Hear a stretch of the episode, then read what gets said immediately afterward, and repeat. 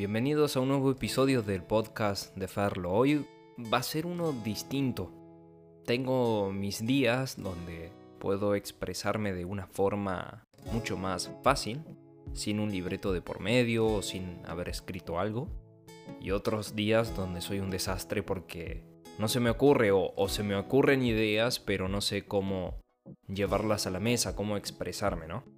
En esta ocasión quiero solamente compartir que de disfrutar el momento.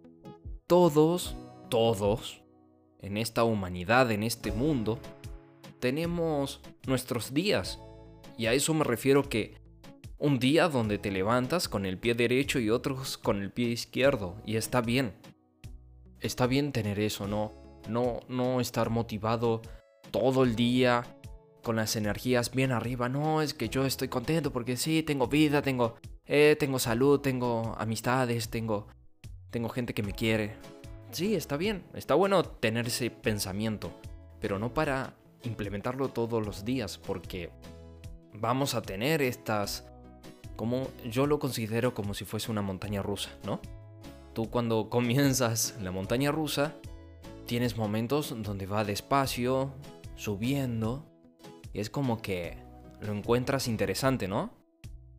Llegas a un punto donde te detienes, y en la vida nos pasa, que no sabes qué es lo que va a suceder, ¿no? Después.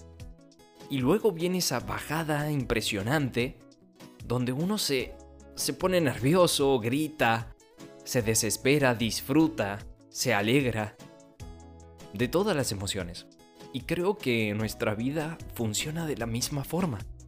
Momentos donde arrancamos algo, ya sea una actividad, ya sea una relación o lo que fuere, llegamos a un stand-by, nos detenemos porque no sabemos qué es lo que va a suceder, ¿no?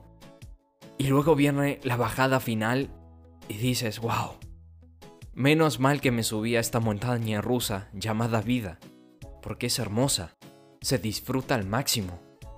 Entonces, la vida es eso, tiene sus momentos y debemos quedarnos con ellos. Seamos felices, aprendamos ahora que podemos. Equivoquémonos, pero siempre sacar una buena conclusión, para no repetir ese patrón al que uno le hace mal.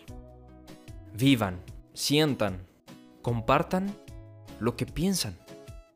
No hay nada más bonito que escuchar lo que esa persona tiene para decirte, ya sea bueno o malo. Por lo menos conoces el punto de vista de la otra persona hacia ti. Comuniquémonos.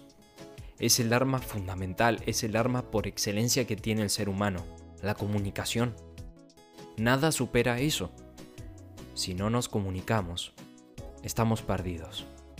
Espero que les guste, que les haya llegado un poquito el corazón y nos encontraremos en otro episodio.